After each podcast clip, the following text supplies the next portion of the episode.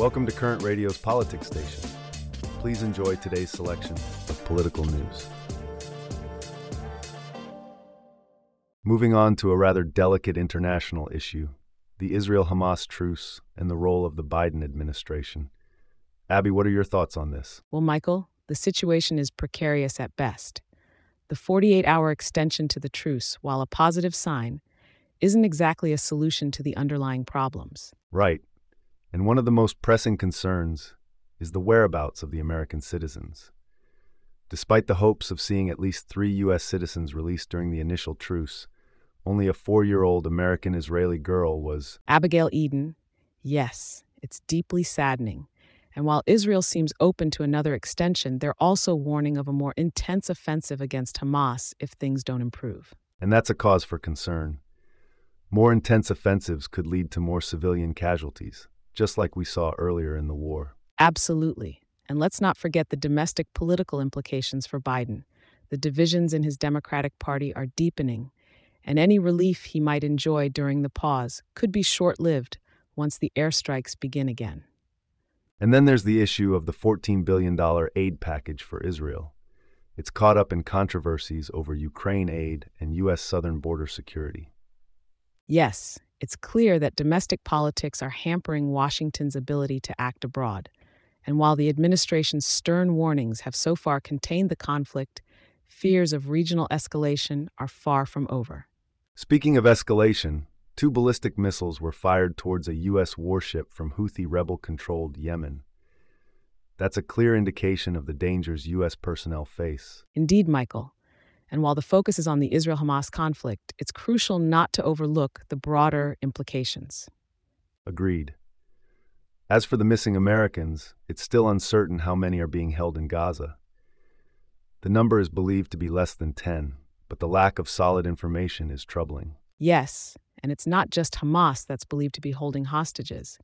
Other Palestinian militant groups, including Islamic Jihad, are also suspected. The situation is complex and fraught with uncertainty.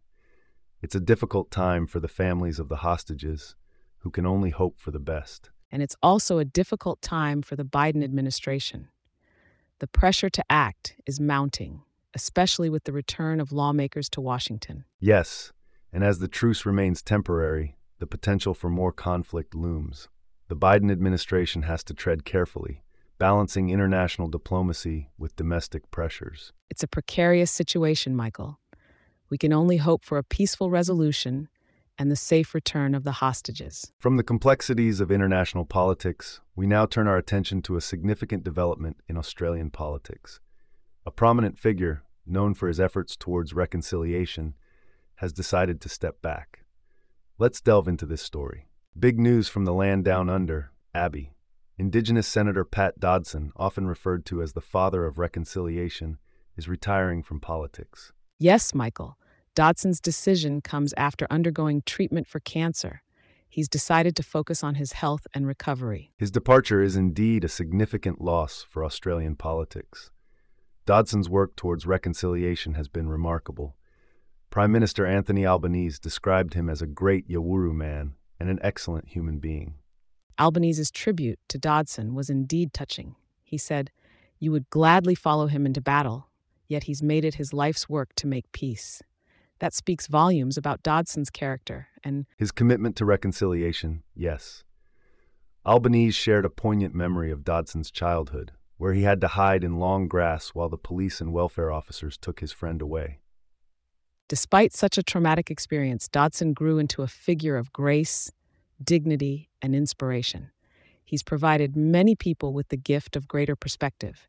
It's a testament to his resilience and dedication. And it's not just Albanese who's singing Dodson's praises. Liberal MP Julian Leeser also commended him for his work towards reconciliation. Leeser said Dodson gave him a richer and deeper appreciation of Australia's First Peoples, their frustrations, struggles, and pains, as well as their hopes for the future. Leeser also expressed his hope for Dodson's health and a fulfilling retirement. It's clear Dodson's impact will continue to resonate in the halls of Australian politics. Indeed, Michael. His legacy will live on through the changes he spurred and the people he's inspired. We wish him all the best in his health and future endeavors. As we appreciate the contributions of individuals like Senator Dodson in the political arena, let's shift our gaze to another part of the world where political maneuverings are making headlines. In the United States, the state of Georgia is undergoing a significant political transformation. Let's delve into the details. Well, Abbey, it seems like the political landscape in Georgia is heating up, doesn't it? You're not wrong, Michael. After a court ruling that the state's GOP drawn boundary lines violated the Voting Rights Act, Georgia Senate Republicans have released a revised redistricting map. This map is designed to increase the concentration of black voters in several legislative districts. And State Senator Shelly Echols, a Gainesville Republican, announced this draft while inviting the public to contribute to the redistricting process. It's a response to U.S. District Court Judge Steve C. Jones's ruling that the state's boundary lines diluted the voting strength of black Georgians. This ruling means that the state can't use these maps in next year's election. Right? And the deadline for the House and Senate to draw new maps is December 8th. These new maps need to create two new majority black state Senate districts and five new majority black state House districts. It's a significant shift. Indeed, Abbey. But there's more to it. The court order mandates that Georgia must adopt new maps creating a majority black congressional district in West Metro Atlanta, along with four new majority black House and Senate districts in South Metro Atlanta, two new majority black districts around Macon Bibb County, and another majority black House district in West Metro Atlanta. The proposed maps suggest that Senate Republicans are aiming to redraw districts to eliminate the Metro Atlanta turf of Democratic sends, Elena Parent and Jason Esteves. The new districts would have a significant black population. However, if the Republican map presented on Monday remains intact, it appears to safeguard the district lines for Democratic Senator Valencia Seay of Riverdale and Senator Marty Harbin, a Republican whose district runs through the more rural counties of Pike, Spalding, Fayette, and Lamar. That's a lot to digest. But let's not forget that the Democrats will have the opportunity to contest these maps before Judge Jones, who must approve the redrawn districts prior to the 2024 election.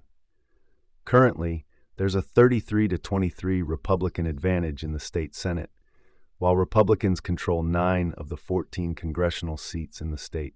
And Charles Bullock, a political scientist at the University of Georgia, has noted that the proposed Senate map appears to meet the terms set by the federal court for South Metro Atlanta. However, he also said that redrawn maps are often created with the intent of weakening the reelection bids of strong political opposition. Sometimes this means making tough decisions between members of the same party who have strong leadership potential. And it's not just Georgia that's attracting attention. Alicia Hughes, a visiting assistant professor at the Emory University School of Law, mentioned that GOP legislators in Alabama have largely ignored court orders to draw a new congressional district with a majority black population. This could lead to some interesting developments. Absolutely, Michael. Hughes also said that it's typical for the political party in charge to draw district maps that are advantageous to them. However, it becomes a problem when those boundaries violate voting law to protect the rights of minority voters.